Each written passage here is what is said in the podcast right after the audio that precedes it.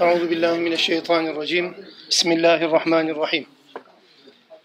Elhamdülillahi rabbil alamin ve salatu vesselamu ala rasulina Muhammed ve ala alihi ve sahbihi ecmaîn. Rabbi şrah li sadri ve yessir li emri ve hlul ukdeten min lisani yefkahu kavli. Ve ufevvidu emri ilallah innallaha basirun bil ibad. La havle ve la kuvvete illa billahil aliyyil azim. Alemlerin Rabbi olan Allah'a hamd. Resulüne salatu selam olsun. Allah'ın rahmeti, bereketi, mağfireti hepinizin, hepimizin üzerine olsun inşallah. Musa aleyhisselamdan söz eden ayetleri okuyorduk Araf suresinde. Daha doğru bir ifade kullanmak gerekirse Musa aleyhisselamın e, tıpkı bizim Peygamberimiz aleyhissalatü vesselamın Medine dönemi gibi yaşadığı dönemi yani denizden geçtikten sonra Firavun'un tehlikesi tamamen bertaraf edildikten sonraki dönemini anlatan bir bölüm. Daha çok bu dönemde, bu bölümde Musa aleyhisselam kendisine iman eden e, ya da kendisine iman ettiğini söyleyen insanlarla birlikteliği anlatılır bu bölümlerde. Okuyacağımız ayetler de bu dönemin ayetlerinden bir kesit daha. Araf suresinde birkaç tersir bu dönemin konuları anlatılır. Öyle zannediyorum 2-3 ders daha böyle devam edecek. Ee, Müslüman olduğunu söyledikleri halde e, hayat boyu Musa Aleyhisselam'la birlikte e, hayata devam ettikleri süre içerisinde hep zikzaklar çizen, yan çizen, kaypaklık gösteren bir toplumun örneğini Allah Teala bize anlatıyordu Araf suresinin bu bölümlerinde. 154. ayet-i kerimede kalmıştık. 154'ten itibaren de böyle bir bölüm okumuş olacağız. Ee, bu bölümleri okurken belki her derste tekrar etmek biraz bıktırıcı olacak ama e, hatırlatmakta bir yarar gördüğüm için tekrar hatırlatayım. Allah Teala binlerce yıl önce yaşanmış olan bu olayı bize sadece Musa'nın başından neler geçmiş merak edenler için bir bilgi kaynağı olsun diye değil, kıyamete kadar gelecek olan Müslümanların kitaba ve peygambere iman ettiğini söyledikleri halde kitaba ve peygambere iman ettiğini söyledikleri halde iman etmeyenler gibi yaşayan kimi Müslümanların var olacağına da bir işaret. Bu durumların da çok yadırganmaması. Yani üzülmek gerekir, kahrolmak gerekir ayrı bir şey. Ama öteden beri hep bu filmi tabiri caizse böyle izleme devam etmişiz. Musa Aleyhisselam'ın örneği de bu ayetlerde hep bu şekilde. Hatta bugün okuyacağımız dersin şöyle bir özelliği de var. Bugün özellikle e, bu dersin içerisinde gelecek olan 157. ayette Peygamber Aleyhisselatü vesselamın yani son peygamberin özellikleri de anlatılmış olacak. Yani peygambere tabi olmanın anlatıldığı bir bölümdür. İşin e, bugün okuyacağımız bölümdeki en önemli noktası da bu. Niye önemli bu? Peygambere tabi olmanın e, son derece sıradanlaştırıldığı bir dönem yaşadığımızı hatırlatayım. Böyle bir dönemde özellikle bu bölümün biraz daha anlamlı olacağını düşünüyorum. Musa Aleyhisselam'a tabi olduğunu söyleyen ama onu yarı yolda bırakan insanlar anlatılırken 157. ayette Muhammed Aleyhisselam'ın özellikleri anlatılmış olacak. Böyle bir konu bütünlüğü var iç içe. E, meseleyi niye buraya getirdi? Çünkü konu aynıdır.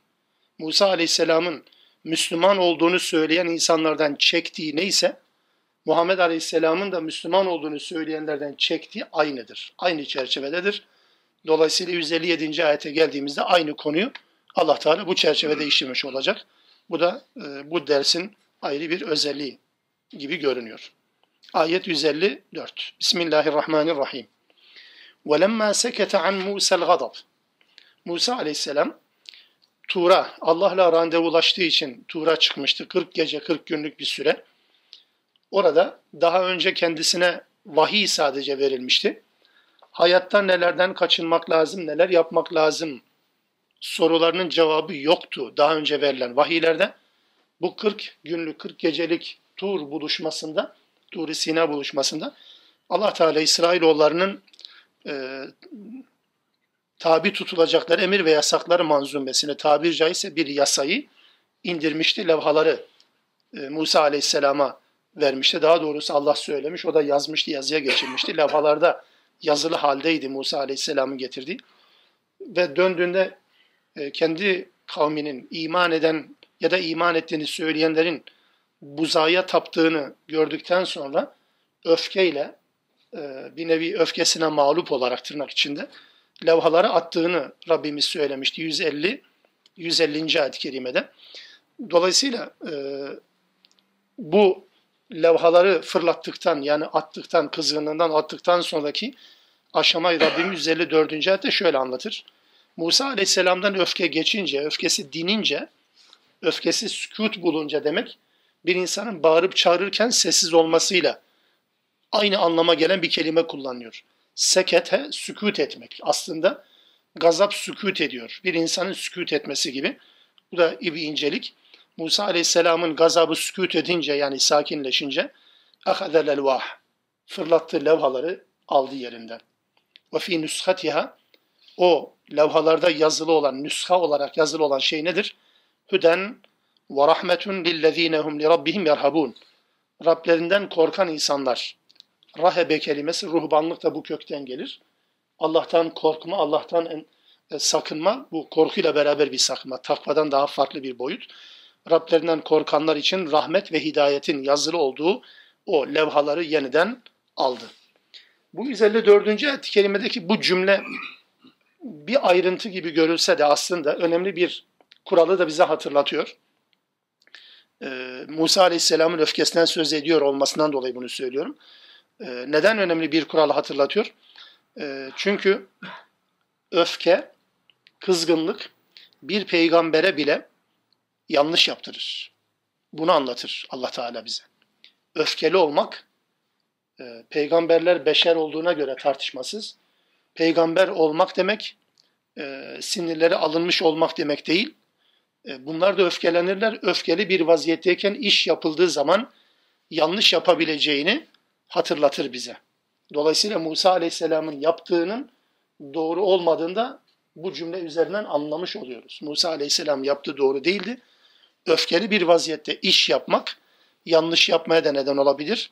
Ee, öfke anında bir karar vermemek gerektiğini de bu ayet-i kerimeden bir ders olarak çıkarmamız mümkün. Kur'an'ın e, ileri sürdüğü ayrıntı gibi görülen bütün cümlelerinde mutlak surette bir ders, bir ibret vardır. Sadece iş olsun da bir cümle, bir dolgu malzemesi haline getirilmez. Buradaki vurgunun sebebi Allah en iyisini bilir ama böyledir. Öfke halinde bir peygamber bile yanlış yapar. Öfke bir peygambere bile yanlış yaptırır. Öfkeli durumlarda karar vermekten kaçınmak lazım. Ve tabii bunun, bundan dolayı da Allah'ın, kalpler Allah'ın elinde olunca Allah'ın rahmetine sığınmak, Allah'ın yardımına en azından sığınmak gerekir bir Müslüman için. Aleyhissalatü Vesselam'ın bu konuyla alakalı söylediğini ne kadar yapma imkanımız var bilmiyorum ama yeniden hatırlatayım. Mesela e, ayaktaysanız öfkeli bir vaziyette oturun diyor. Hatta mesela öfkeli bir vaziyetteyken abdest almak kimsenin aklına gelir mi bilmem. O sinir ortamında, şartellerin attığı bir ortamda abdest almak ne kadar mümkün olur? Aleyhissalatü vesselam bunu da önerir. Öfkeli bir vaziyette abdest almak. Abdestin öfkeye ne kadar faydası var? Yani suyun e, işte deriyi serinletmesi anlamında, öfkeyi söndürmesi anlamında değil tabii ki bu. Bu ayrı bir manevi bir e, boyutu var. O anlamda öfkeli bir vaziyette bir Müslüman karar vermemesine dair de bir hatırlatma buradan çıkar elbette. Bu nüshalarda yazılı olan şey, Kur'an'da yazılı olan şeyin aynısıdır. Hidayet ve rahmettir. Hüden ve rahmetün. Rablerinden korkanlar için hidayet ve rahmet. Bu kitabın ilk cümlesi buydu. Hüdellil muttakin. Müttakiler için hidayet rehberiydi. Herkes bu hidayetten faydalanmaz. Aynı ortak kaynaktan geldiğine göre Tevrat, Musa verilen levhalar bunlar rahmet ve hidayettir ama herkes için değil, Rablerinden korkanlar içindir. Daha önceki ayetlerde buzağıya tapan bir toplumdan bahsettik. Bunlar şirk adına değil, ee, Musa'yı reddetmek adına hiç değil. Ee, inandıkları dinin kendilerine faydası olmayacağını öğrendiklerinden dolayı da değil. Sadece iyi niyetle Allah ile kendileri arasında bir iletişim kursun diye buzaya bir süreliğine Musa aleyhisselam dönüp gelinceye kadar ki o süre 40 gecelik günlük süre içerisinde böyle bir ilah edinme mantığı vardı. Daha sonra bu yapılan yanlış fark edilince Musa aleyhisselam toplumun içerisinden seçkin olan, yani toplumun adeta söz sahipleri, ne diyebiliriz buna? Alimleri, hocaları, öncüleri, kanaat önderleri diyebilirsiniz. Seçkinlerden oluşan bir zümreyle Allah'ın huzuruna gidişini anlatan 155. ayet. Bu da çok ilginç bir tablo, ilginç bir manzara gerçekten. Toplumun yani halk tabakasının kendisi değil. Onların önüne düşen, öncülük yapacak olan bir kesimden bahsediyor olması biraz daha işin üzerine önemli durmamızı gerektirir. وَاخْتَارَ Musa قَوْمَهُ سَبْعِينَ رَجُلًا لِمِيقَاتِنَا Bizimle buluşmak üzere Musa kendi kavminden 70 adam seçti. Seçkin 70 kişi. Bu 70 kişi niye Allah'la buluşmak üzere yeniden Tur'a gidiyorlar? Musa döndükten sonraki tekrar dönüş anlamındadır bu. Bu dönüşün anlamı bu. Dolayısıyla bunlar neden oraya gidiyorlar tekrar? Ee, işlenmiş olan buzaya tapma ya da buzağı ilah edinme ya da buzağı edinme hadisesine karşı pişmanlığını, en azından toplum adına bir mazeretini, bir özür dilemeyi e, sunmak üzere Allah'ın huzuruna. Niye Tura yani başka yerde olmaz mı? Musa aleyhisselam orayı sembolik yani kutsal bir mekan. Yani Beydağına çıkarsak olmuyor. Mecburen Arafat'a gitmemiz lazım der gibi bir şey bu yani. Tur'da kutsal bir mekan. Peygamberlik orada verilmişti. Buluşma orada. Yeniden buluşma orada. 70 seçkin insan bu mazeretlerini sunmak üzere Musa tarafından seçildi ve toplumun yapmış olduğu bu kötülüğün e, en azından silinmesi, affedilmesi anlamda bir tevbe e, özellikle girişimidir. 70 seçkin adamla tekrar mikata çıktı. Bu çıkıştan sonra فَلَمَّا أَخَذَتُمُ الرَّجْفَةُ Onları bir sarsıntı alıyor. Bir sarsıntı yakalıyor. Bu titreme insanın kendine titri, kendi kendine titremesi değil. Dağın sarsıntı geçirmesi.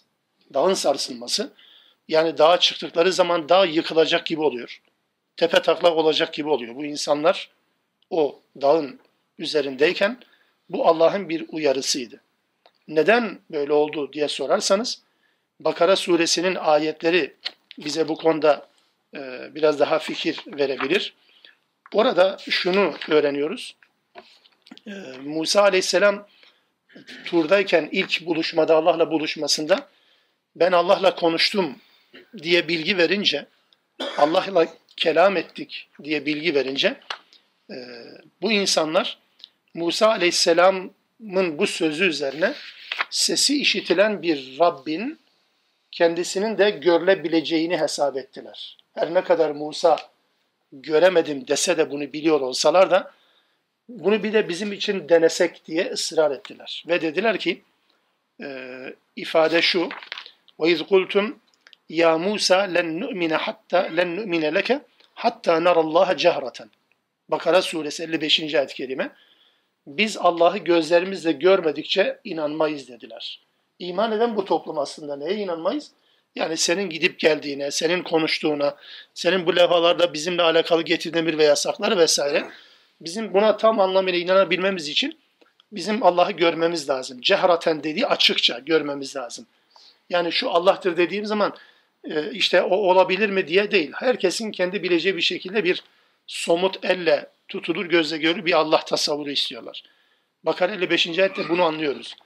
Dolayısıyla bu 70 seçkin insan Allah'ın sesinin işitilmesi işitilmesinden hareketle neden görülmesin diye düşündüler ve ısrarcı oldular. Bu e, sözüm ona toplumun kanaat önderleri olunca bu biraz daha önem arz ediyor değil mi? Yani e, hani siz böyle yaparsanız toplum ne yapsın şimdi? Bunlar eğer böyle isyankar bir tavır sergiledilerse bunların arkasında bunlara tabi olduğunu düşündüğümüz bu insanlar ne yapacaklar peki?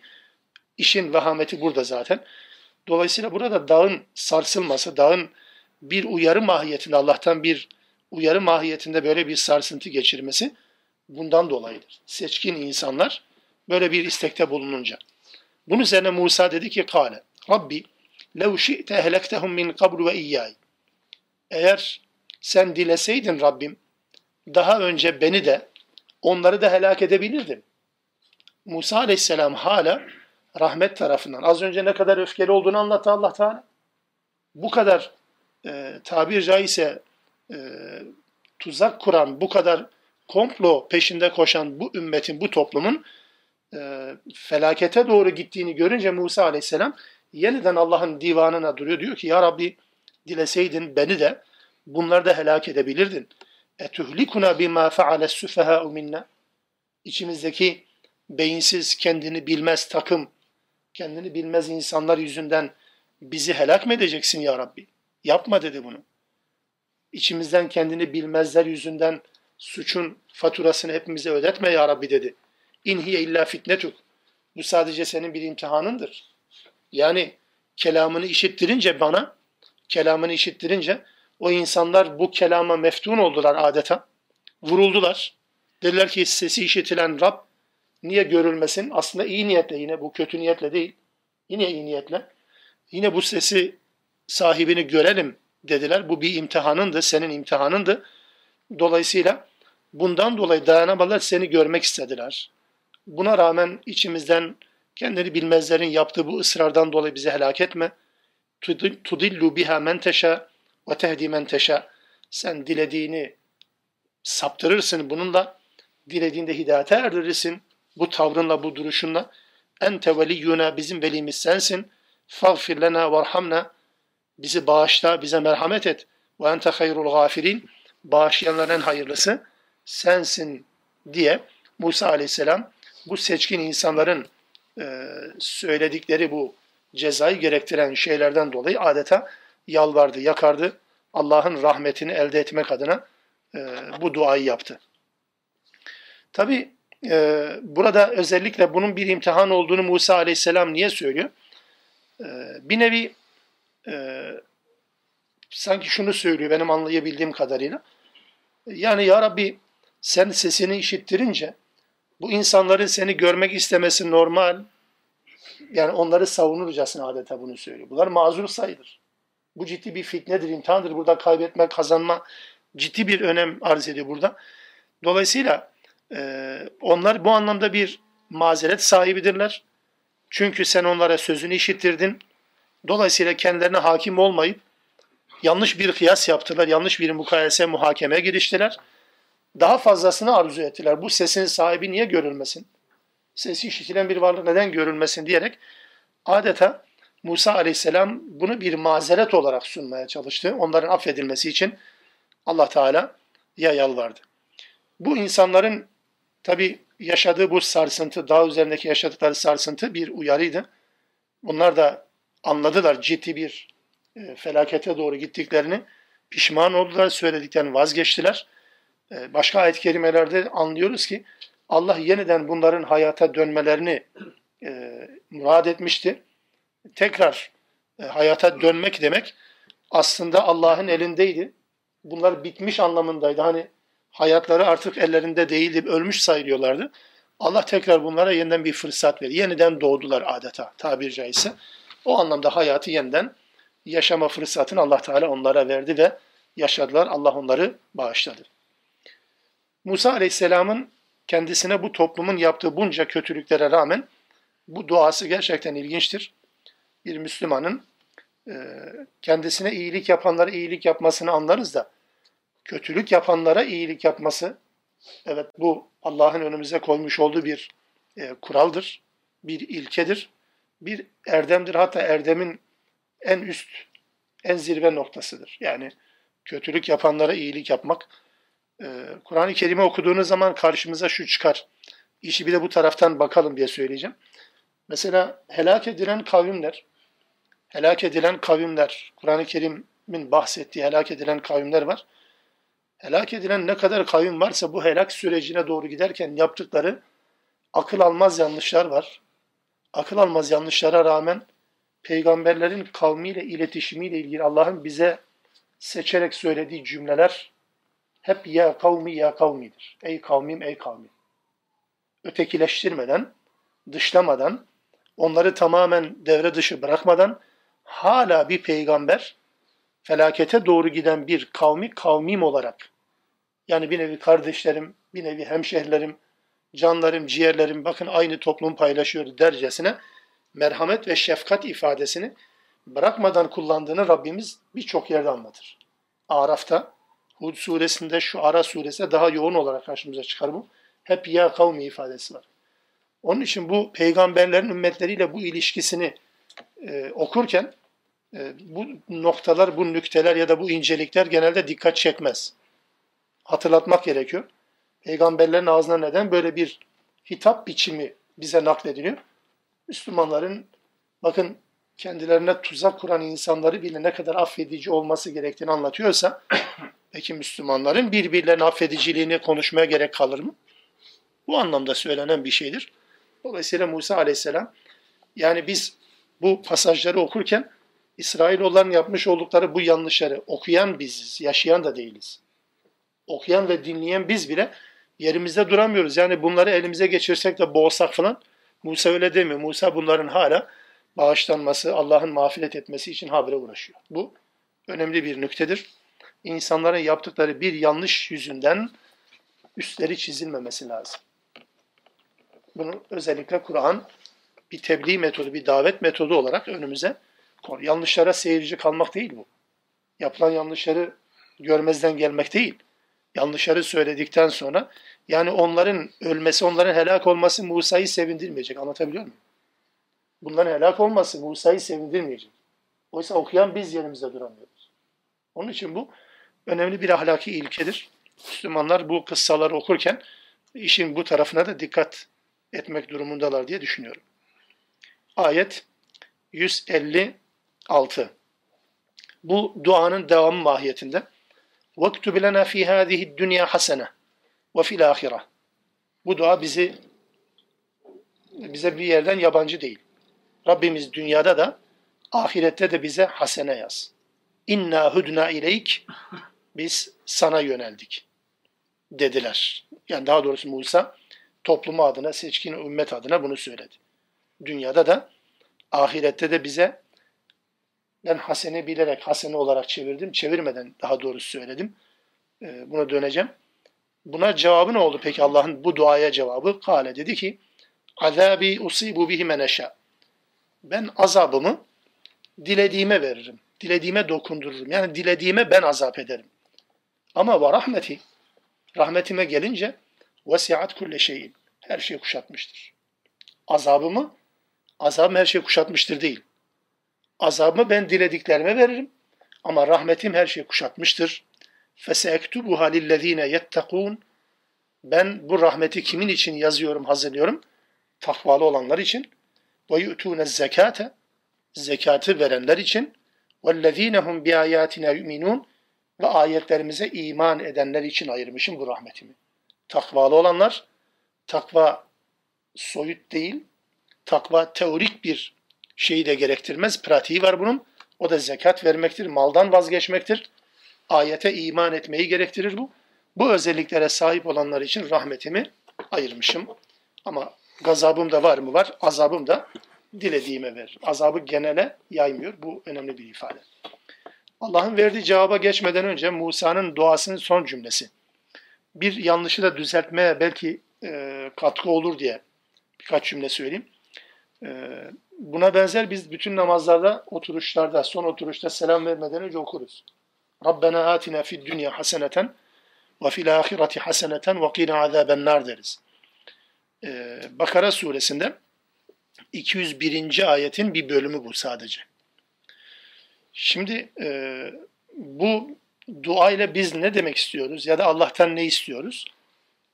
E, bu dua cümlesinin üzerinden anlatılan mesajlara baktığım zaman benim görebildiğim yer, herkes böyledir demiyorum ama şimdiye kadar karşılaştığım izah biçimleri duanın doğru bir yere oturtulmadığı kanaatindeyim.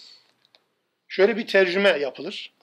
Rabbimiz dünyada bize iyilik ver, ahirette de bize iyilik ver. Cümle böyle yapıldığı zaman evet yani doğru zaten böyle tercüme edilir ama fakat Kur'an bütünlüğü içerisinde özellikle Bakara suresinin bu dediğim 201. ayeti 200. ayetiyle birlikte 200. ayetiyle birlikte okunmadığı takdirde bunun doğru anlaşılma ihtimali yok arkadaşlar. Bunu özellikle söylüyorum. Kelime, anahtar kelime hasenedir. Burada da olduğu gibi. Hasene kelimesi iyilik diye çevrildiği zaman bir Müslüman olarak, Kur'an okuyan birisi olarak şunu sormak durumundayız. Hangi tür iyilikten bahsediyorsunuz? Hangi tür iyilik? Mesela bu ayet-i kerime daha çok dünya ahiret dengesiyle alakalı bir ayet midir? Yani bir Müslüman hem ahiretini düşünür hem de dünyasını düşünür. Delili bu ayet mi? Haşa. Böyle bir böyle bir delaleti yok bu ayet. Bu ayet dünya ahiret dengesini anlatan bir ayet değil arkadaşlar. Bunu özellikle altını çizeyim. Neden değil? Hasene kavramından hareketle söylüyorum ve 200. ayetle birlikte söylüyorum bunu. Hasene basit bir çevresi iyilik olabilir de fakat biz Allah'tan mesela iyilik diye kapsamını aldığımız şeyin örneklerini verelim. İyilik diye kastettiğiniz dünya malı mı? İyilik diye kastettiğiniz evlat mı? İyilik diye kastettiğiniz makam, kariyer mi? Dünyevi nimetler mi? Yani birileri sahip olmadığı zaman birileri sahip olmadığı zaman eksikliğini hissediyor. Birileri sahip olduğu zaman da bir kıvam tutturuyor. Bu anlamda bir nimet diyorsanız haseneye bu değil. Bu olmaz. Çünkü hasenenin kapsamı içerisine koyduğunuz mal mutlak anlamda sizin hayrınıza olmaz. Bunu söyleyemezsiniz. Çok vahim bir şeydir. Mal sahibi olmak mutlak anlamda iyiliktir değil. Evlat sahibi olmak mutlak anlamda iyiliktir diyemezsiniz. Makam mevki mutlak anlamda iyiliktir diyemezsiniz. Bunları uzatabilirsiniz. Bu kapsama koyacağınız dünyevi hangi nimeti getirirseniz getirin, hiçbirisi mutlak anlamda iyiliğe neden olmayabilir. Evladınız olur, kurtulmanın çaresini ararsınız.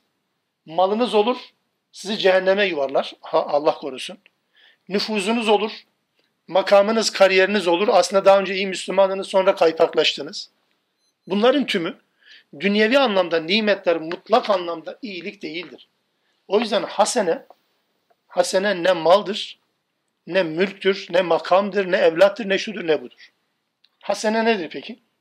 Kur'an içerisinden anladığımız kadarıyla hasene Allah'ın razı olacağı şeydir. Allah'ın razı olacağı şey istiyorsunuz. Bu kaydı dikkate aldıktan sonra arkasına neyi koyuyorsanız koyunuz. Mal ama Allah'ın razı olacağı kadar. Evlat Allah'ın razı olacağı kadar. imkan, nüfuz, nimet, lütuf Allah'ın razı olacağı kadardır. Hasene budur. Yoksa hasene mutlak anlamda mal, para, dünyevi şeyler değildir. O yüzden biz hem dünyada Allah'ın razı olacağı bir hayata talibiz, hem de ahirette Allah'ın razı olacağı bir dereceye talibiz. Anlatabiliyor muyum? Hasene budur. Bunu oturtmadığımız zaman olmaz. Kelimenin anlamından hareketle bunu söyleyeyim de bağlamdan hareketle. Ayetin bulunduğu bağlamda. Yani Bakara suresinin 201. ayetinde bu okuduğumuz ayet-i kerime. Bu 200. ayet-i kerimede ne geçiyor peki? 200. ayet-i kerimede. Orada da şöyle bir cümle var bakın. 200. ayet-i kerime. Arafat'tan döndükten sonra Allah'ın gündeme getirilmesinden bahseder. Sonra der ki feminen nas. İnsanlardan kimileri var? Buraya dikkat şimdi. Men yekulu. Derler ki Rabbena atina fid dünya. Bize dünyada ver. Ne ver? Hiç yok. Bakın ne ver sorusunun cevabı ayette yok. Çok önemli bir nokta bu. Yani şu değil, Rabbimiz bize dünyada hasene ver diyen bir kesimden bahsetmiyor. Ya, dünyada ver, ne olursa olsun ver yeter ki. وَمَا لَهُ فِي الْآخِرَةِ مِنْ خَلَقٍ Böyleleri için ahirette hiçbir pay yoktur. Dünyada hasene ver demediği sürece, dünyada hasene ver demediği sürece ahirette payı yok bu insanların. Kimileri var böyle yapar. Bu Allah'ın razı olmadığı kulların özelliği. Allah'ın razı olduğu kulların özelliği 201. ayet-i kerimede. O minhum men yekulu. Kimse der ki Rabbimiz dünyada da bize hasene ver, ahirette de hasene ver. 200. ayetteki kesim insan tipi dünyada bize ver diyen bir kesimdir. Ne ver sorusunun cevabı yok orada. Eğer hasene mal anlamında olsaydı, hasene mutlak anlamda dünyevi nimetler olsaydı 200. ayet şöyle olurdu. Kimi insanlar var, Rabbimiz dünyada bize hasene ver, onlar için ahirette pay yok derdi. Yok böyle bir cümle yok. Hasene yok orada. O yüzden hasene basit bir iyilik, basit bir dünyevi nimet falan değildir. Neyse adı ne olursa olsun bunu bir kenara bırakın. çarpanı Allah'ın rızası olan her şeydir. Hasene. Dolayısıyla bir Müslüman Rabbimiz bize dünyada iyilik ver dediği zaman mal ver, mülk ver, rütbe ver, şan ver, şeref ver, izzet ver, onur öyle değil. Bunlar olacaksa olsun ama bunlardan önce hasene ver. Razı olacağın bir şey olsun. Mal mı olur, evlat mı olur ya da olmamak mı olur ne fark etmez ya. O anlamda hasene kavramı üzerinden bunu düzeltmemiz gerekiyor. Dolayısıyla bu ayet-i kerime bize bunu da e, hatırlatmış olacak. Bu duanın özellikle Musa aleyhisselam tarafından milattan bilmem kaç bin yıl önce yapılmış olması da biraz daha duaya anlam katar değil mi? Aynı duayı bir ümmet olarak, Müslümanlar olarak biz bugün yapıyoruz. Bizden önce Musa aleyhisselam yapmış. Aynı aileden gelen bir peygamber olarak. Yine bu duanın neticesi Allah'ın söylemiş olduğu bir cevap var. Azabımı dilediğime veririm ama rahmetim her şeyi kuşatmıştır. Evet yani Allah'ın rahmetini hiç kimse ne daraltabilir, ne kısabilir, ne azaltabilir. Kimsenin haddi değil. Ama azabını da göz ardı etme imkanımız aynı şekilde yok. Allah'ın azabı var ama rahmeti her şeyi kuşatmıştır. Şunu söyleyebiliriz bu çerçevede Allah'ın rahmet ilkesiyle alakalı olarak. Mesela En'am suresinde şöyle bir e, ilke bize öğretilir. Daha doğrusu iki defa En'am suresi iki defa yaklaşık aynı anlama gelecek şekilde ketebe rabbukum ala nefsihir rahme ya da ketebe ala nefsihir rahme aynı şey.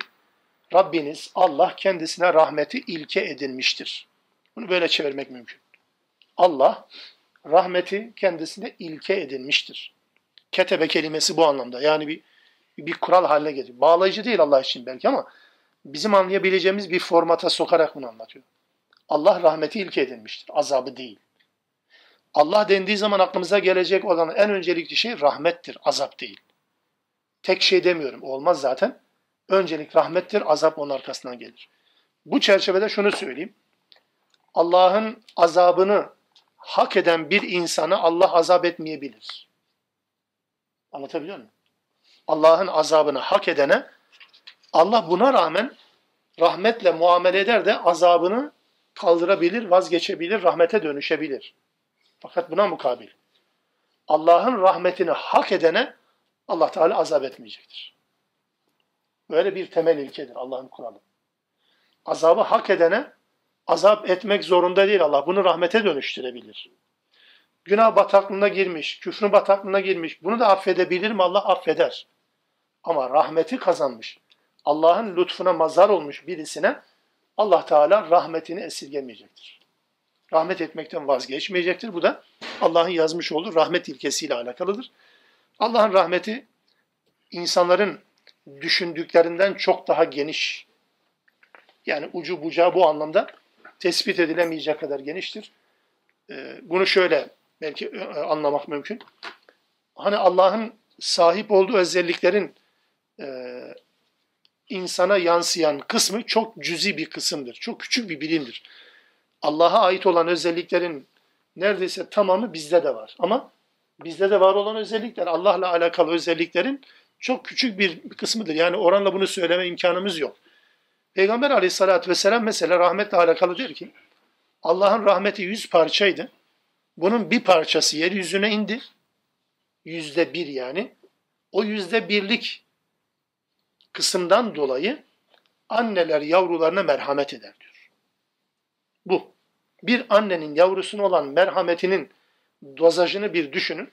Bu Allah'ın kullarına olan rahmetinin yüzde birlik parçasına tekabül ediyor. Geri kalan yüzde 99'unun kapsamını elbette yani tasavvur etmek imkanı yok. Evet yani Allah'ın rahmeti e, bizi şımartmamalı, bizi aldatmamalı. Çünkü Allah'ın azabıyla birlikte. Fakat Allah'ın rahmetini kimseden kaçırma imkanımız, esirgeme imkanımız da yok. Allah kendisi bunu söylüyor rahmeti kendisine ilke edinen bir Allah var. O olmasaydı zaten taş üstünde taş kalmayacaktı. O olmasaydı Kur'an dersi için buraya gelen bizler bile günah işlediğimiz zaman günahı yüzümüze vuracak olsaydı hayatta kalma imkanımız yoktu. Ne tutan elimiz olurdu, ne gören gözümüz olurdu, ne yürüyen ayağımız olurdu. Çünkü bu yaratıcıya, Allah'ın yaratmış olduğu bu şaheser insanın bu şekilde kulluk yapması yakışmayacaktı. Buna rağmen Allah bize fırsat veriyor. Her birimiz belli bir yaşa, belli bir güce, belli bir kıvama gelinceye kadar Allah müsaade ediyor. Bu Allah'ın rahmetinin gereğidir. Değilse Allah Teala azabı devreye soksaydı yaşama imkanımız kalmazdı. Peygamberimiz Allah, kulların Allah üzerindeki hakkı diye söylüyor değil mi? Evet, evet, evet. Rahmet etmesidir. Evet. Allah'ın da kullar üzerindeki hakkı Evet. hiçbir şeyi, hiçbir kimse ona şirk koşmadan ona kulluk yapmak. Kulların Allah üzerindeki hakkı da bu anlayabileceğimiz bir formatta bu söylüyor Peygamber aleyhissalatü vesselam. Yani bir hakkımız yok. Ya Rabbi benim sende hakkım var. Ver bakayım söke söke alırım değil anlamına. O anlamda değil tabi. Ama bir e, anlayalım diye söylediği şey kulların da Allah üzerindeki hakkı kulluk yaptıkları zaman onlara rahmet etmesidir. Onlara cenneti koymasıdır. Diyor Rabbim bizi bundan mahrum etmesin. Bu özellikler önemli. Yettakun olacak, takvalı olacak, sakınacak, zekat verecek ve de bizim ayetlerimize iman edecek. İman ettiğini söylemek değil, iman edecek. Zekat verilmesinin gerektiğini söylemek değil, zekat verecek ve de takvalı olmak gerektiğini söylemek değil, takvalı olacak. Bunlar niye bunu söyledim? Çünkü okuduğumuz bölümde bu söylemleri üst düzeyde dile getiren insanlardan bahsediyor. Söylemek yeterli olsaydı bunlar da Müslüman sayılırdı zaten ya da bunlar da en azından e, Allah'ın razı olacağı bir kesim sayılır. Halbuki öyle değil. Takva olacak, zekat ve iman. Gerçi diyeceksin yani burada Araf suresi Mekki bir sure. Burada zekat ne geziyor? Yani Mekki surede zekat ne geziyor hakikaten? Bu Kur'an-ı Kerim'in e, kullandığı kavramlarla bizim kullandığımız kavramlar bazen örtüşmeyebilir. Örtüşmez de nitekim. Burada zekat kelimesi bildiğimiz anlamda devlet kurulduktan sonra zenginler alıp fakirlere ya da toplumun belli kesimlerine dağıtılan bir e, farizadan mı bahsediliyor yoksa daha genel bir infak modelinden bahsediyor. E, bunu doğrusu şöyle belirlemek lazım. E, henüz Medine'de İslam devleti kurulmadan önce Mekke'de böyle bir zekat sistemi yok. Çünkü zekat tamamen devletle alakalıdır. E, kurumsal bir e, kimliğe kavuştuktan sonra da zekat toplanır ve dağıtılır. Kurumun yapacağı bir şeydir. Mekke'de böyle bir kurum yokken zekattan niye bahsediyor? Çünkü bu zekat arındırıcı yükümlülük anlamında ne gerekiyorsa odur. Bazen ze- zekat diye sadaka, sadaka diye zekat ya da infaka, zekat, zekata, infak birbiri yerine kullanır Kur'an-ı Kerim. Kur'an-ı Kerim'in indiği dönemde olmayan, sonraki dönemlerde e, çerçevesi belirlenmiş olan kavramlar üzerinden anlamaya çalıştığımız zaman böyle sorun ortaya çıkıyor. Burada zekat kelimesi geçti. Bak hocam işte burası farz olan zekattan bahsediyor deseniz olmuyor. Bu kavram ayrıdır. Fıkhın geliştirdiği zekat kavramı değil bu. Kur'an'ın kullandığı kavramda zekat infaktır. Zekatın kelime anlamıdır. Arınmak. Arınma. Arınma ne? Malla alakalı, çevreyle alakalı, zihinle, kalple alakalı, o toplumla alakalı, aileyle alakalı. Nerede ne yapman gerekiyorsa arınma adına budur. Malla mal, toplumsa toplum vesaire. Dolayısıyla bu e, Kur'an'ın kullandığı kavramlar e, çok geniş yelpazededir. E, sınırlamak sonraki dönemlere mahsus. Kur'an indiği dönemde böyle bir sınırlama yok. Hatta buna benzer mesela Mü'minun suresinde Mü'minun suresi de Mekki bir suredir e, müminler kurtuluşa ermişlerdir. Müminler felaha ermişlerdir dedikten sonra onlar ki zekatlarını yaparlar diyor Allah Teala. Verirler değil. Bizim mahallelerde verirler diye tercüme edilir. Halbuki وَالَّذ۪ينَ هُمْ لِلزَّكَاتِ فَاعِلُونَdur. Zekatı yapanlar aslında kelime budur. Fakat oturtamadıkları için kimileri zekatı verirler diye tercüme edilir. Ya verirler değil, yü'tûne zekat değil. Failundur, yap, zekat yapılan şeydir. O zaman nedir bu yapılan zekat? Malla alakalı değil çünkü bu. Toplumla alakalı temizlik yapılır, verilmez. Anlatabiliyor muyum? Aileyle alakalı temizlik verilmez, yapılır. Zihinle alakalı temizlik verilmez, yapılır. O yüzden zekat kelimesinin her yerde bizim bildiğimiz anlamda zekat anlamında kullanılmadığını bilelim. Kur'an kavramlarının böyle bir özelliği var. Geçtiği bağlama göre farklı anlamlar yüklenebiliyor. Peki bu özellik e, kimde olması lazım ya da kimlerde var? Ayete iman etmek, takvalı olmak kimlerin özelliği? Ya da bu özelliklere sahip olduğu zaman ne olmuş olur? 157. ayet. Ellezine o kimseler ki yettebi'ûner rasul en nebi el ümmi. Onlar yani 156. ayeti tekrar son cümlesini hatırlatayım. Bu rahmet Allah kime yazdı? Takvalı olanlar, zekat yükümlülükleri yerine getirenler ve ayetlerimize iman edenlere tahsis etmiştir rahmetini. Onlar ki özellikleri ne?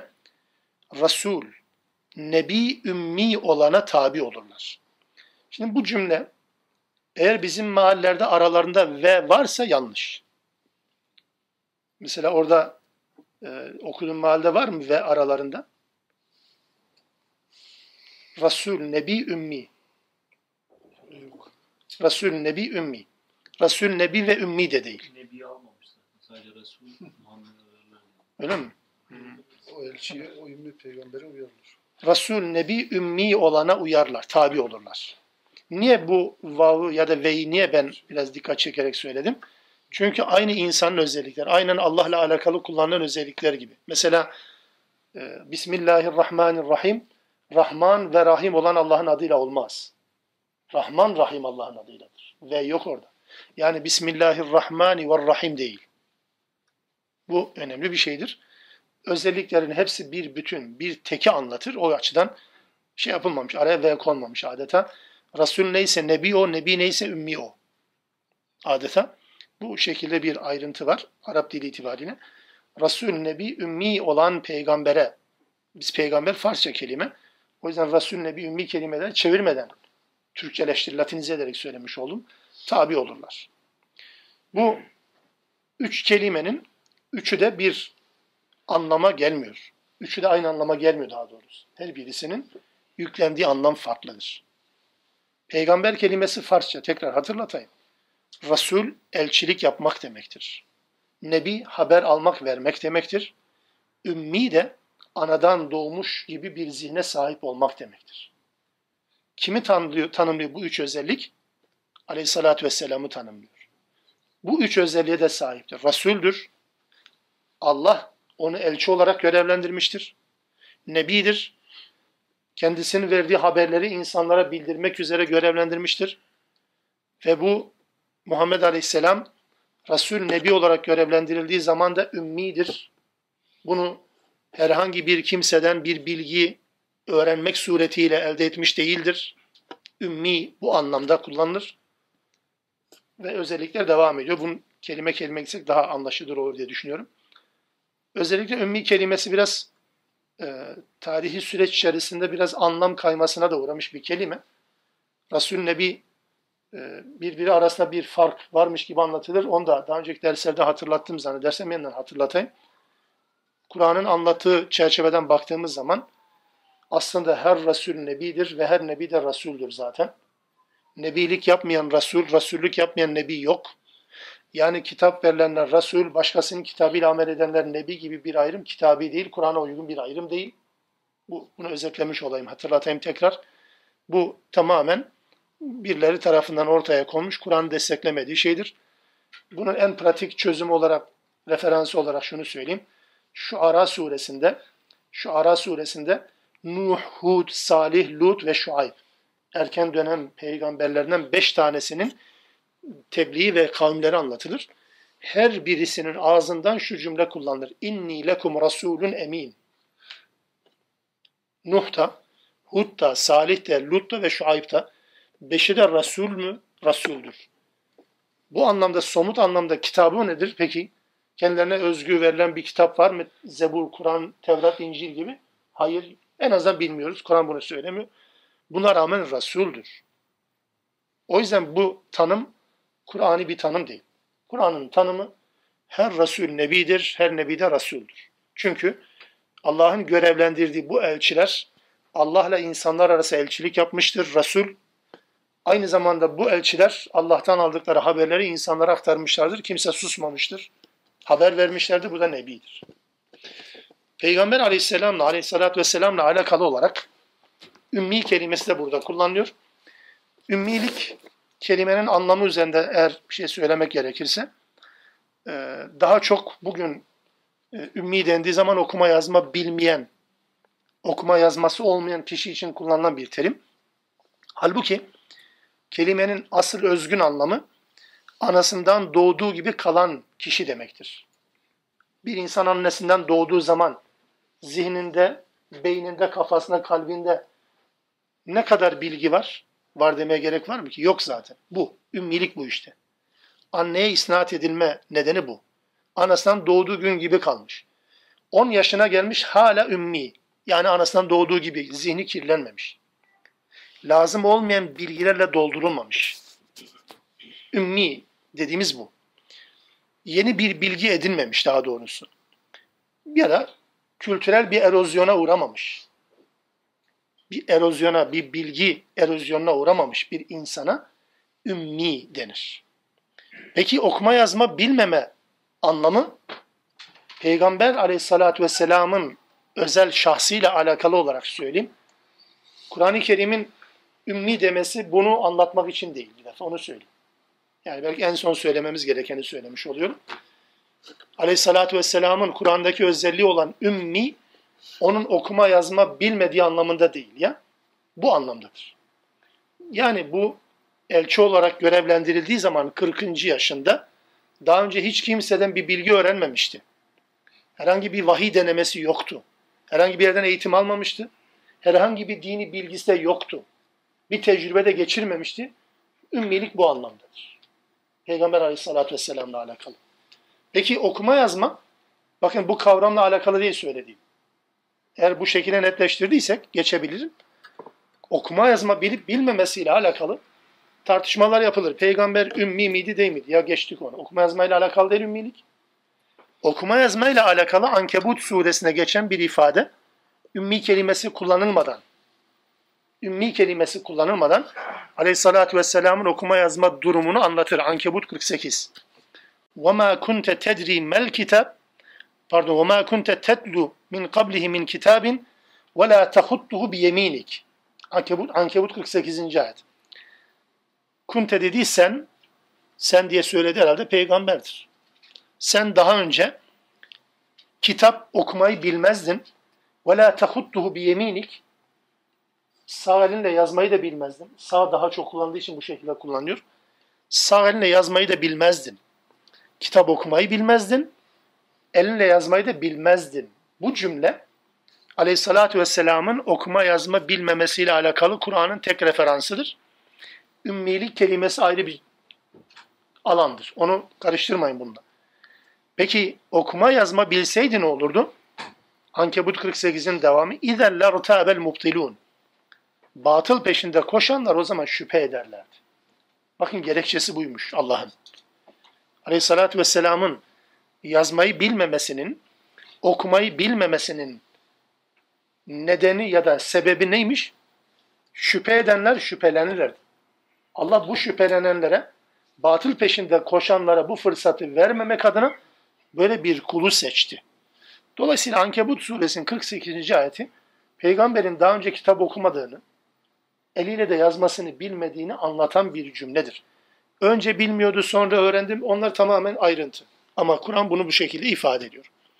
Ümmilik peygamberin bu özelliğinden bahseden bir kavram değil arkadaşlar. Peki e, ümmilik ne anlamda kullanılıyor Peygamber aleyhissalatü vesselam ile ilgili? Ee, özellikle Yahudiler birisine ümmi dedikleri zaman onu küçük düşürdülerdi. Yani Yahudilerin Yahudi olmayanlar için kullandığı bir terimdir. Kur'an'da da bunu görürüz. Mesela e, bunu üç başlık halinde söyleyeyim. Aklımıza ne kadar kalırsa inşallah. E, ümmilik kelimesi Kur'an-ı Kerim'de e, bunun dışında yani dışarıdan bir bilgi yüklenmemiş bir insan tanımı dışında şu anlamlarda da kullanıyor. Yahudilerin Yahudi olmayanlar için kullandığı bir terimdir ümmilik. Mesela Ali İmran 75. ayet-i kerimede Leysa aleyna fil ümmiyine sebil. Bizim için ümmilere karşı bir sorumluluğumuz yoktur diyor Yahudiler. Herkes bize hizmet için yaratılmıştır. Yahudi olanlar, Yahudi olmayanlara karşı sorumlulukları yoktur. Ve yekulne alallahil kezibe ve hum ya'lemun bile bile Allah'a iftira atarlar diyor Allah Teala. Yahudilerin Yahudi olmayanlara yönelik niteledikleri şey ümmiliktir. İkinci bir anlamı ikinci bir anlamı ehli kitap olmayanlar.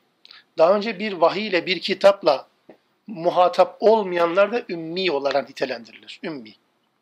kitap yüzü görmemiş, vahiy görmemiş, tanışmamış kişilere de Kur'an-ı Kerim ümmi diyor. Mesela Ali İmran 20. ayet-i kerime. وَقُلْ لِلَّذ۪ينَ اُوتُوا الْكِتَابَ وَالْاُمِّيِّينَ اَسْلَمْتُمْ De ki ehli kitaba söyle, bir de ümmilere söyle. Ehli kitaba söyle belli. Yahudi Hristiyanlar. Peki ümmiler kim? Ehli kitabın dışında kalan gayrimüslimler. İşte ümmi kelimesi Kur'an-ı Kerim'de bu anlamda da kullanılıyor. Ehli kitap olmayanlara da ümmi kelimesini kullanıyor. Üçüncü bir anlamı kendilerini bir kitaba ait olarak takdim ettikleri halde yani kitabımız var dedikleri halde kitabın içindekilerden haberi olmayan, bakın okuma yazma bilmeyen değil. Kitabı var, kabul ediyor fakat kitabın içindekilerden haberi olmayanlar da ümmi olarak nitelendirilir Kur'an kavramı olarak. Yani bizim toplumun %90'ına tekabül eder bu. Anlatabiliyor muyum? Yani bu. Kitaba var, kitaba iman ediyor. Kitabın içindekilerden haberi yok. Bu da Bakara suresinin 78. ayetinde bir kavram olarak kullanılıyor. وَمِنْهُمْ ümmiyun Onların içinden ümmi olanlar var. La ya'lemûnel kitabe Kitabın içeriğini bilmezler. İlla emaniye sadece kuruntularının peşine takılırlar. Ve inhum illa yazunnun sadece zanlarına tabi olurlar. Zannederler. Bilgi yok.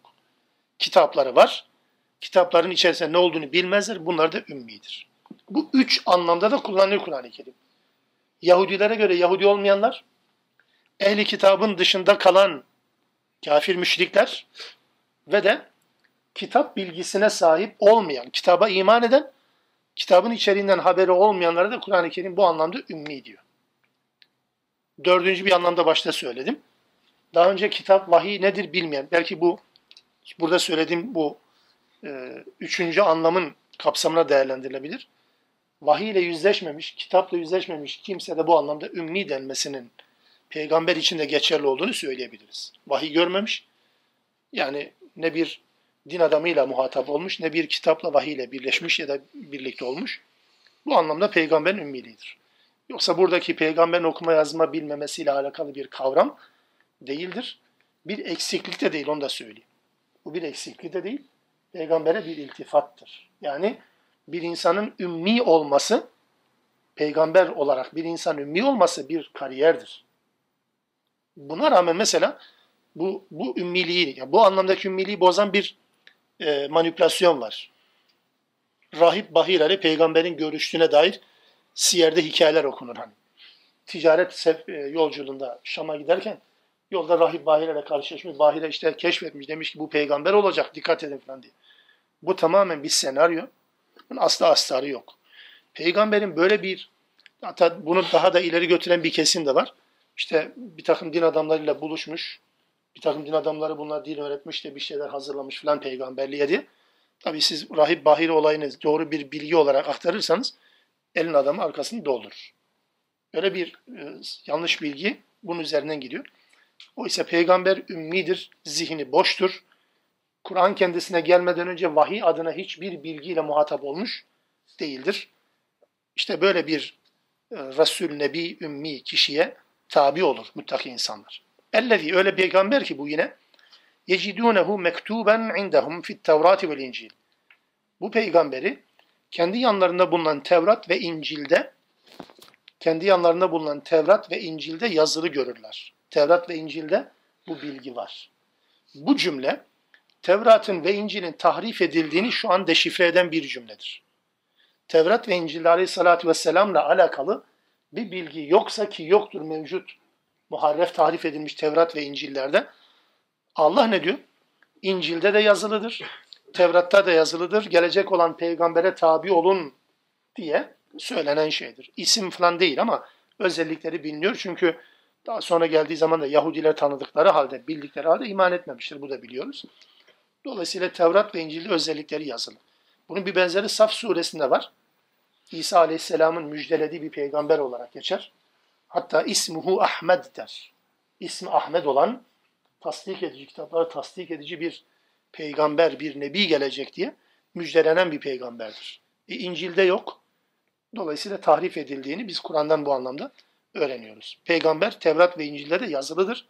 Buna tabi oldukları zaman bunlara Allah rahmet eder. Yine bu peygamberin özelliği يَأْمُرُهُمْ بِالْمَعْرُوفِ وَيَنْهَاهُمْ عَنِ الْمُنْكَرِ Her biri bir başlık. Bu ders çerçevesi bunu aşma imkanı yok, açma imkanı yok. Kısa atıflarla geçeceğim. Bu peygamberin yaptığı iş aynen bu peygamberin ümmetinin yaptığı işin aynısıdır. İyiliği emreder, kötülükten nehyeder. Sadece iyiliği emretmekle bu iş olmayacağını tekrar hatırlatayım. Çünkü böyle bir ekol var. İyilikler emretmek yeter, kötülükler bizim işimiz değil gibisinden. Halbuki ikisini yan yana getirmediğimiz zaman bu sistem eksik kalır. Kötülüğün de nehyedilmesi gerekiyor emredilmesiyle, marufun emredilmesiyle birlikte. Biz genelde bunu tercüme ederken iyiliği emretmek, kötülüğü nehyetmek diye tercüme ederiz. Doğru tabii ama bir eksik var. Eksik de şu anda tamamlamak için. Şimdi ben kavramlar üzerinden gidiyorum ki yerli yerine otursun diye. Maruf iyilik demektir. Doğru da kelimenin anlamı ne biliyor musunuz? Bilinen şey demektir. Bilinen şey. Maruf. Kelimenin tam anlamı bu. Bilineni emretmek. Niye bu şekilde kullanılıyor bu? Mesela el emru bil hasene demedi. İyiliği emri. Az önce hasene de iyilik demiştik değil mi? Şimdi hasene mi iyilik, maruf mu iyilik? Böyle değil işte yani. Kavramlar oturmayınca biz yuvarlayıp geçiyoruz. Bilinen şey emredilir arkadaşlar. Bir toplumda bir insana, bir ferde bir şey emredecekseniz önce o şahsın onu bilmesi lazım. Bilinmeyen şey istenmez. Önce bilinecek hale gelmesi lazım. Bilinir hale geldikten sonra evet o emredilir. Bir insana namaz kıl demeden önce namazın ne olduğu anlatılması lazım. Bir insana kitaba gel demeden önce kitabı bilmesi lazım. Bilinen şey emredilmesi lazım. Tabi bununla beraber iyiliği emretme anlamı da bu çerçeve değerlendirilecek. Münker denilen şey nedir? Peki kötülük diye tercüme ediyoruz. Seyyiye değil, seyyiye de kötülüktür. Günah kelimesi değil münker. Aynen maruf gibi münker de İslam toplumda yadırganan şey. İslam toplumunda. Peki Müslüman olduğunu söyleyen toplumların yadırgadığı şeyler? İşte şekilada görüldüğü gibi olursa olmaz tabii. Yani ne kötülük nedir? Geldiğimiz bu düzende, bu sistemde şu anda ne kötülüktür? Kötülük diye tarif ettiğiniz şeyin içeriğiyle Allah'ın kötülük diye tarif ettiği şeyin içeriği ne kadar uyuşuyor birbiriyle? O anlamda münker, İslam toplumunda yadırganan, toplumda görünmeyen, yapıldığı zaman garip karşılanan şeydir münker. Ve İslam toplumunda Allah'ın yasakladığı her şey garip karşılanmalıdır. Garip karşılanmalıdır. Garip karşılanmıyorsa o toplumun ne kadar İslami olduğu tartışılır. O anlamda söylüyorum. Yani 20 sene önce Malatya'da söylenen, yapılan, işlenen davranışların neredeyse tekfir edildiği bir ortamda bugün sıradanlaşıyorsa, kanıksanır hale geliyorsa bu mekanizmanın işletilmemesinden kaynaklanıyor. Yani münker değil ki, münker dediğiniz ne? Yani en ahlaksız davranışlar bile e, sıradanlaşıyor. Yani hırsızlık şekil değiştirdi. Zina şekil değiştirdi. İffetsizlik şekil değiştirdi. Haya şekil değiştirdi. Dolayısıyla bunların hiçbirine münker olarak bakılmıyor zaten. Ne fark ediyor? O açıdan yani olması gereken şeyle olan şey farklı. Olması gereken bu. İslam toplumunda Allah bir şeyi yasaklamışsa, hoş karşılamadıysa o yadırganması lazım yaşandığı, görüldüğü zaman. Bu nehyedilecek ve maruf da emredilmiş olacaktır. Sonra ve yuhillu lehumut temiz şeyleri helal kılan peygamber ve yuharrimu aleyhimul habais kötüleri de haram kılan bir peygamber. Peygamberin özelliği anlatılıyor. Peygamber temizi helal kılar. Efendim kötüyü de, çirkini, pisi de haram kılar. Böyle bir özellik var peygamberin.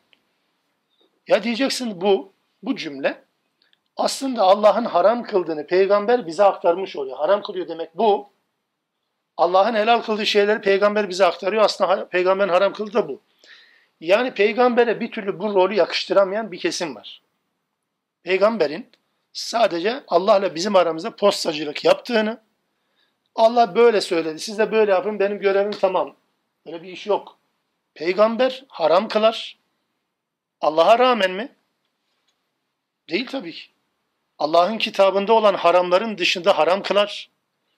Allah'ın kitabında belirtilmeyen helalleri helal kılar.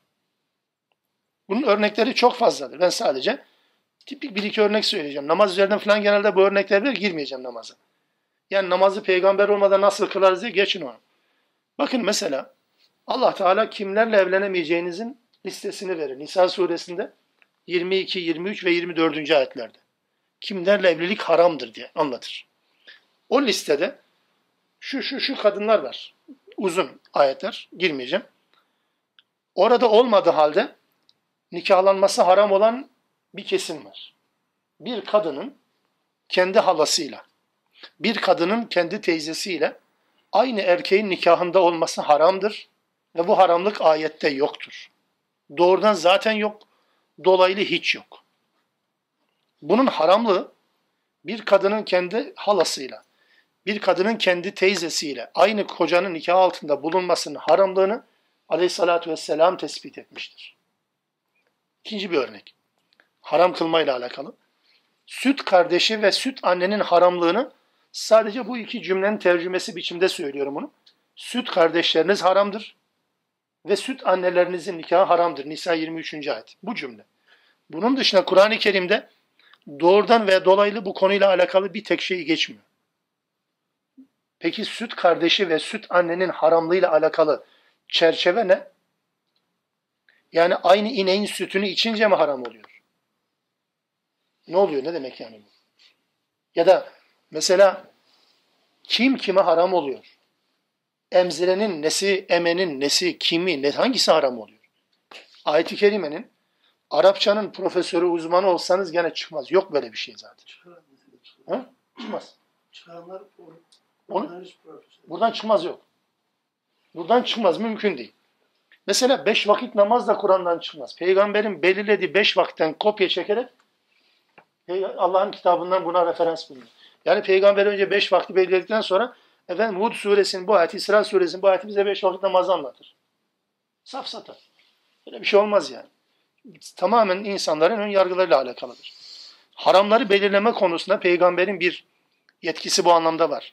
Peki ikinci şık, daha doğrusu ayet-i kerime göre birinci şık ve yuhillu lehumut tayyibat. Temiz şeyleri helal kılma. Yani haram kılmayı anladık da peki peygamberin helal kılması ne işe yarar? Son zamanlarda bu örnek aklıma geldi. Peygamber neyi helal kılar diye. Ya zaten Allah bir şey haram kılmışsa haram kılmıştır. Allah haram kılmadıktan sonra kimse haram kılamaz zaten. Allah da haram kılma, kılmadığı şeyler, söz söylemediği şey nedir? Helaldir. Çok basit değil bu yani. Diyelim ki leş, kan, domuz eti haramsa haram. Bunlar anlatılmış ama bunların dışındaki de helaldir. Dersiniz değil mi? Mesela diyor ki Allah Teala hurrimet aleykumul meytetu. Maide suresi 3. ayet. Hurrimet aleykumul meytetu. Ölü eti haramdır. Ölü eti haramdır. Yani hayvanların, ölmüş olan hayvanların eti haramdır. Ayet-i Kerime'de balık etinin, ölmüş olan balık etinin helal olduğuna dair bir tane atıf yok. Balık yiyenler varsa bunu peygambere borçlu, onu söylüyorum. Peygamber balığın ölüsünün yenebileceğini söylediği için balık helaldir. Eğer ayetten hareket etseydiniz Hürrimet aleykumul meytetu balık da haramdır. Balık yemeyi peygambere borçluyuz farkında değiliz. Hani bunu söyledikten sonra bir- birisi dedi ki hocam bunu söylersem bu mealci tayfası, peygambersiz bir din anlamaya çalışanlar tayfası bu kez balıkların da boğazlanması gerektiğine kadar verirlerse o çok kötü olur. Dedim olsun.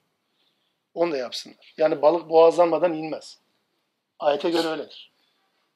Ayete göre balık boğazlanmadan inmez. Ölü ise bir hayvan eti haramdır. Peygamber bunu helal kılmıştır. Bu bir örnek sadece. Onun için peygamberin dindeki ağırlığını tartışmaya açmak bile edepsizliktir bu anlamda. Edepsizliktir. Burada mesela sadece burada da değil. Allah'ın ve peyg- e, peygamberin haram kılması ve helal kılmasından bahseden cümle sadece bu değil. Mesela Araf suresinden sonra gelen hatta bir sonraki surede Tevbe suresinde gelen bir e, cümleyi daha okuyayım bununla birlikte. Diyor ki قاتلوا الذين لا يؤمنون بالله ولا باليوم الآخر ولا يحرمون ما حرم الله ورسوله ولا يدينون دين الحق من الذين أوتوا الكتاب حتى يعطوا الجزية عن يد وهم صاغرون 29. ayet. Tevbe suresinde. Ehli kitaptan, kendine kitap verilenlerden gerçek dini din olarak kabul etmeyince, Allah'ın ve Resulünün haram kıldığını haram kabul edinceye kadar, Allah'a ve ahiret güne iman edinceye kadar onlarla savaşın diyor. Ehli kitapla. Kur'an-ı Kerim'de müşriklere karşı bu kadar sert bir anlayış var ama Tevbe suresinin sadece bu ayeti ehli kitaba yönelik en şiddetli ayettir.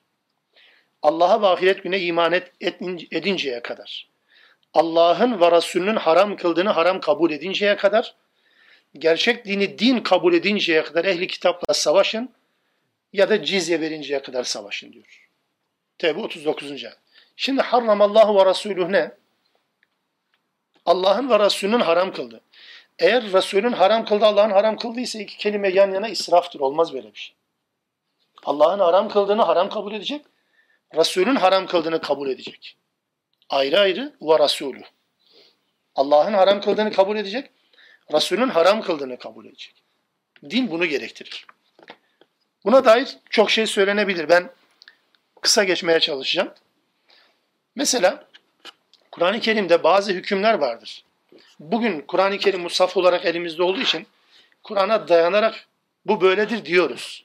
Bugün için elimizde Kur'an mevcut. Diyelim ki abdestin referansı nedir? Maide suresi 6. ayettir. Bakın şimdi cahil cühelan elinde kaldık gerçekten. Maide suresi 112. sırada inen bir suredir arkadaşlar. Maide suresi 112. sırada inen bir suredir. Kur'an-ı Kerim hepsi 114 sure. 114 sureden önce iki, iki önceki sure. Surenin hepsi birden nazil olmamıştır. Eyvallah. Ama hicretin 5. yılından itibaren periyodik olarak inmiş olan bir sure. Hicretten çok sonra. Ve abdest ayeti bu surededir. 6. ayet. Yine bu surenin Maide suresinin 3. ayeti Maide suresinin 3. ayeti Kur'an-ı Kerim'in en son inen ayetidir. Yani bu ayetten 3 ayet önce. Bu tablo bilerek söylüyorum. Peki bu durumda söyler misiniz? Mekke'de farz kılınan namaz nasıl kılınıyordu? Bu ayet yok henüz ama. Yani ya öyledir ya da peygamber bunu söyledi diye kıldılar. Abdest aldılar. Abdestsiz bir namaz yok. Abdestin referansı Maide suresi değildir. Bugün için önümüzde durduğu için garipse, garipsemiyoruz. Şöyle düşünün diye söyleyeyim. Kur'an'ın nazil olduğu dönemden Müslümanlarız biz şimdi. Öyle tasavvur edelim. Medine'deyiz. Hicretin 5. yılındayız. Hicretin 5. yılındayız. Ve biz namaz kılıyoruz. Peygamber aleyhissalatü vesselamın yıllar boyunca bize namaz kılın dediği halde kılıyoruz yani. İsra, yani Mekke, Medine hicretten bir buçuk yıl önce namaz farz. Beş vakit namaz vardı. Önce iki vakit. Akıllının biri aramıza girdi. Ya dedi ki böyle bir ayet var mı abdestle alakalı? Yok vallahi yok. Peki siz neye göre kılıyordunuz? Peygamber bize böyle söyle biz de kılıyorduk. Zihnimizi Allah bullak etti. O dönemin insanlarıyız şimdi. Gidiyoruz Malatyalılar olarak. Ya Resulallah sen bize namaz kılın dedin kılıyoruz da biz abdest alıyoruz. Abdest nerede? E ben dedim. Ya Resulallah bize bir ayet göster. Diyeceğimiz bu gülüyorsunuz tabii ki. Bize bir ayet göster diyecek. Dediğimiz bu şu anda. Bakın Maide suresi 112. sırada inen bir suredir ve durum bu. Sadece bu örnek değil ki. Cuma suresi Kur'an'ın inen 110. suresidir. 110. Ve Cuma suresinin son 3 ayeti dışında Cuma namazından bahseden hiçbir ayet de yok. Peki Cuma ne zaman kılınıyordu? Peygamber bunu başlattı, ayet bunu sistematik hale getirdi. Cuma suresi nazil olmadan önce aynı şeyi söyleyecektik. Peygamber diyecek Cuma kılacağız. Ya Resulallah delilin ne? E ben dedim olmaz ki ayet istiyoruz biz. Adam öyle diyor şimdi. Ayet gerekiyor diyor. Vallahi. Cuma da böyledir. Peygamber namaz kılıyordu. Mescid-i Haram'a dönmeden önce bir tarafa dönüyordu. Mescid-i Aksa'ya. Niye döndü acaba? Kim söyledi dön diye? Bir harita mühendisiyle bir hesaplaşma mı yaptılar acaba? Allah dedi ya. Nerede? Kur'an'da yok mu? Yok Kur'an'da. Kur'an'da olmayan şeydir. Üstelik de peygamber dönmüştü yani. Hadi Mescid-i Aksa'ya döndüğünü kabul etmediniz ama Bir aşamadan sonra Mescid-i Haram'a döndüğünü herhalde ayet söylediğine göre kabul edeceksin. Peki önce bir yere dönüyormuş demek. Önce döndüğü X yerine dönme emri neredeydi? Yani bu peygamberin din konusundaki ağırlığını tartışmaya açmak belli bir aşama sonra Kur'an'ın da doğruluğu tartışmaya açmaya neden olur. Bunu unutmayın arkadaşlar. Yakın tarihten itibaren bu ciddi bir projedir ve bu proje halen devam ediyor. Irak'ta yürürlüğe kondu, Hindistan'da yürürlüğe kondu, soğudu, küllendi. 60'lı yıllardan itibaren Hindistanlı modernist Müslümanlar tekrar devreye girdi, tekrar gündeme getirdiler. Söylemler aynı bakın 115 sene önce Hindistan'da söylenen cümle, kullanılan argüman neyse 2015'te Türkiye'de kullanılan argüman aynıdır.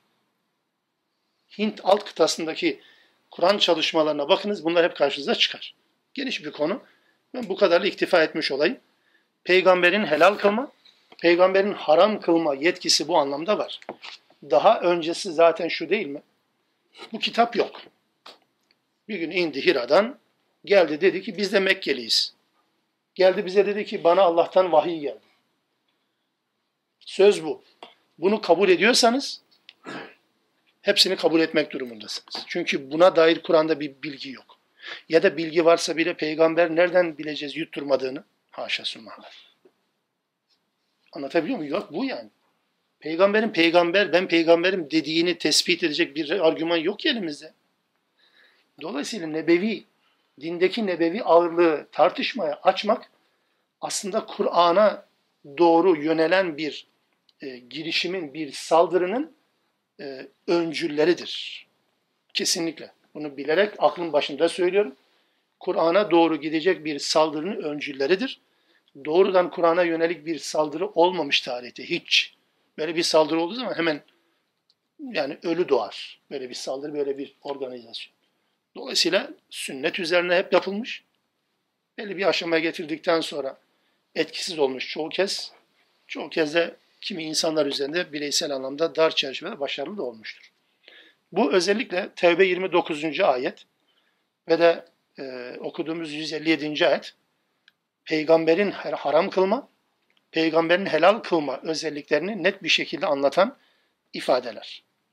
Ve yadahu anhum israhum yine bu peygamberin özelliği onların ağırlıklarını üstlerinden indiren bir peygamber. Vel aglâlelleti kânet aleyhim onları belini büken zincirleri, adeta bağları çözen bir peygamber. Çünkü daha önceki ümmetlerde hükümler çok ağır hükümler vardı. Mesela Allah Yahudilere e, tırnaklı hayvanların etini, iç yağlarını, koyun ve e, sığırların iç yağlarını haram kılmıştı ceza anlamında. E, bunu kullanmaları yasakken Peygamber aleyhissalatü vesselam bu ve benzeri yasakları ortadan kaldırdı. Ya da mesela e, Tevrat'a göre necis olan bir elbisenin yıkanmasıyla temizlik olmaz. Onu kesmeniz lazım. Pis olduğu zaman onu yıkamakla temizlenmez. Bunun kesilip atılması lazım. Ya da bir haramın işlendiği bir organ telef edilmesi lazım. Harama bakan göz, haramı işiten kulak. Bu gerçi uygulama çok yok da yapmamışlar ama tahrif edilmiş Tevrat'ta bunlar var. Bu yükü hafifletiyor. Hristiyanlıkta bir örnek verelim. Mesela dinde olmadığı halde din adına uydurulmuş olan ruhbanlık, Allah'a daha yakın olmak diye tanımlanan evlenmemek, dünya malından tamamen ele tek çekmek, kuytu köşelerde, manastırlarda, dağ başlarında yalnız başına yaşamak ibadettir Hristiyanlıkta Bunu bir fazilet olarak lanse eden bir dinin ağır hükümlerini peygamber ne yapmış? Hafifletmiştir. فَالَّذ۪ينَ آمَنُوا بِهِ وَعَزَّرُوهُ وَنَصَرُوهُ وَاتَّبَعُوا النُّورَ الَّذ۪ي يُنْزِلَ مَعَهُ İşte ona iman edenler, bu peygambere. Yukarıda anlatılan bu özellikle peygamberlere iman edenler. وَعَزَّرُوهُ Ona hürmet edenler. وَنَصَرُوهُ Ona yardım edenler. Bir de وَاتَّبَعُوا النُّورَ الَّذ۪ي يُنْزِلَ مَعَهُ Onunla birlikte indirilmiş nura tabi olanlar var ya, Ulâkehumul müflihûn. İşte felaha erenler bunlardır. Köşeyi dönenler bunlar. İman etmek değil sadece. Bu iman hürmeti.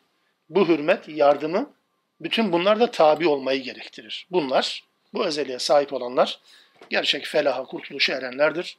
Rabbimiz bizi bunlardan eylesin inşallah. Subhanekallahumma bihamdik. Eşhedü en la ilahe illen testağfiruk ve etubu ileyk.